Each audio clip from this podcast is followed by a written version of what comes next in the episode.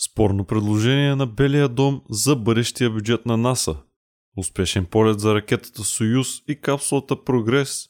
Китайската космическа агенция с амбициозни цели за 2018 и апаратът New Horizons с пореден рекорд. Всичко това е още в епизод 2 на Без Нюс. Петъчния бюлетин от света на космоса.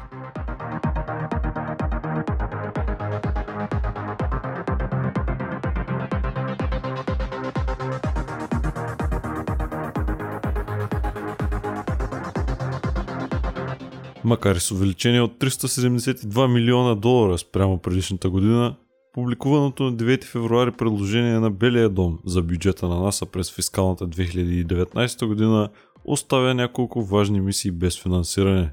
Главна сред тях е мисията W First, чрез която в средата на 2020-те трябва да бъде изстрелян телескоп, който да наблюдава инфрачервения светлинен спектър, търсейки екзопланети в орбита около най-близките до Слънцето звезди. На 15 февруари, чрез официално изявление, лидерите на Американското астрономическо общество обявиха несъгласието си с този план и обещаха, че ще потърсят подкрепа за мисията в Конгреса. Единствената институция, която има право да одобри предложението. Освен W First, в бюджетния план финансиране липсва и за няколко мисии фокусирани над изучаването на нашата планета – включително една изследваща океанските екосистеми и цели три проучващи ефектите на човешките действия върху земната атмосфера. Потрясаващо, но напълно разбираемо решение, предвид факта, че през последната година множество високопоставени републиканци, начало с самия президент, обявиха публично, че не вярват климатичните промени да са човешко дело. Някои дори отрекоха и съществуването им. Малко по-позитивни новини идват от Снежен Казахстан, където на 13 февруари в 8.13 универсално, 10.13 българско време, след двудневно забавяне, руският носител Союз успешно изведе карго капсулата Прогрес МС-08 в орбита. По неофициални данни, забавянето, което е второ поред за полет на Прогрес, е било причинено от дефектен компонент в авиониката на ракетата. Първоначалният план бе носителят да бъде изстрелян на 11 февруари в 8.58 универсално, 10.58 българско време, което да позволи на Роскосмос да изпробва нова траектория за достигане на Международната космическа станция, при която процесът отнема едва 3,5 часа. Но благодарение на засечката, капсулата пое на стандартното си 50 часово пътешествие като се скачи с станцията на 15 февруари в 10.38 универсално, 12.38 българско време, доставяйки близо 2500 кг провизии и научни експерименти. За съжаление обаче техническият проблем е пореден такъв за флотата на Роскосмос. През последните няколко години агенцията бива периодично разтърсена от корупционни скандали и разкрития за некачествени работни методи, в резултат на които се случиха редица инциденти, някои от които завършиха с загуба на товара. Само бъдещето ще покаже дали руската космическа индустрия може да се възстанови на време, за да остане конкурентно способна в надпреварата с частните компании. Китайската национална космическа администрация си е поставила амбициозни цели за 2018 година. Планирани са 35 изстрелвания на ракети от семейството Чанг Дженг, по-добре познати на света като Long March, по думите на високопоставен представител на агенцията, 14 от тези полети ще бъдат осъществени от носителя Long March 3A, а други 6 от Long March 3C.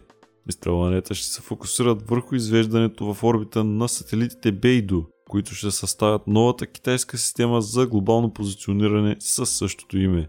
Освен тях, през 2018 ще бъде изстреляна и мисията Chang E4, която цели да постави апарат в окололунна орбита и да приземи ровър на повърхността, като логично продължение на мисията Чанги 3 успешно приземила ровъра Юто на 14 декември 2013. Юто изпрати първите снимки от повърхността на Луна, направени в последните 44 години. Ако слушате без News в iTunes или SoundCloud, можете да се насочите към сайта на Watch the Future, където в описанието на епизода ще откриете линк към галерия, съдържаща над 1000 сурови изображения от мисията събрани и каталогизирани от членове на планетарното общество. На 11 февруари в своя официален блог генералният директор на Европейската космическа агенция Ян Вьорнер изказа мнението, че агенцията трябва да се ориентира към бъдеще, в което Европа да произвежда носители поне с планирана частична преизползваемост, за да може континента да запази статута си на лидер в технологичните иновации. За целта, Вьорнер призова индустрията на Стария континент да представи пред агенцията своите иновативни концепции за постигането на тази цел.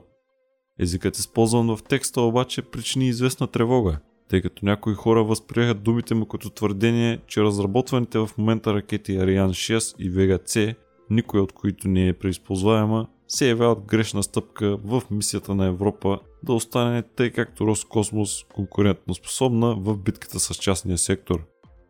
А в резултат се наложи публикуването на втора част, в която Вернер обясни, че стои на 100% за семейството носители разработвани в момента, но в същото време гледа и към бъдещето, в което при използваемостта ще реши кои играчи ще преживеят този ключов момент в историята на космическите полети. New Horizons постави рекорд за снимка направена от най-далечно разстояние спрямо Земята.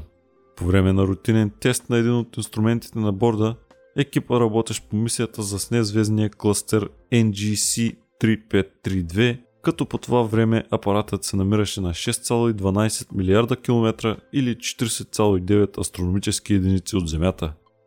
Благодарение на това New Horizons стана уредът направил снимка най-далеч от Земята побеждавайки предишния рекордьор с около 60 милиона километра. Тук обаче е важно да се отбележи, че предишната снимка рекордьор е познатата на всички ни бледа синя точка, направена от Voyager 1 на 14 февруари 1990 година по предложение на легендарния научен комуникатор Карл Сейган. През миналите дни още един апарат направи впечатляваща фотография, макар и не е толкова отдалеч. Отново благодарение на рутинен тест, Озирис Рекс на път за срещата си с астероида Бено засне Земята и нашата Луна от 63,6 милиона километра. Линкове към двете изображения ще намерите в описанието на епизода.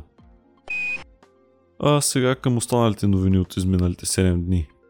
На 9 февруари НАСА обяви нова стратегия за бъдещата експлоатация на апарата Mars Reconnaissance Orbiter, намиращ се в орбита около червената планета – МРО продължава да оперира дълги години след завършване на първичната си мисия и наближава края на своя живот, но все още е нужен, тъй като след две години на повърхността на планетата ще кацне ровъра Марс 2020, който се нуждае от поне два апарата в орбита, които да приемат неговия сигнал и да го препращат към Земята.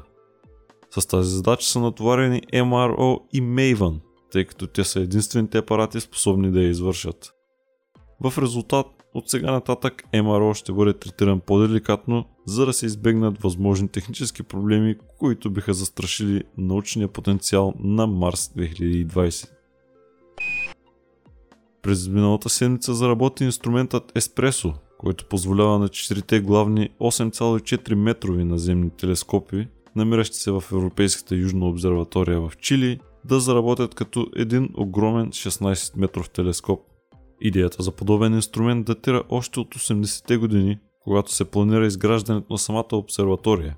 Еспресо е вид спектрограф, което означава, че пречупва събраната от телескопите светлина, докато тя се разложи до своите съставни цветове, като разпределението на тези цветове показва химичния състав на съответното наблюдавано небесно тяло.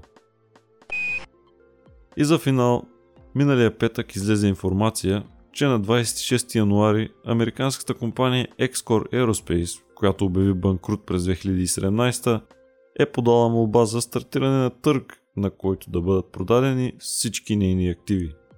Тази новина е важна, тъй като преди банкрута Excor работеше над два значителни проекта.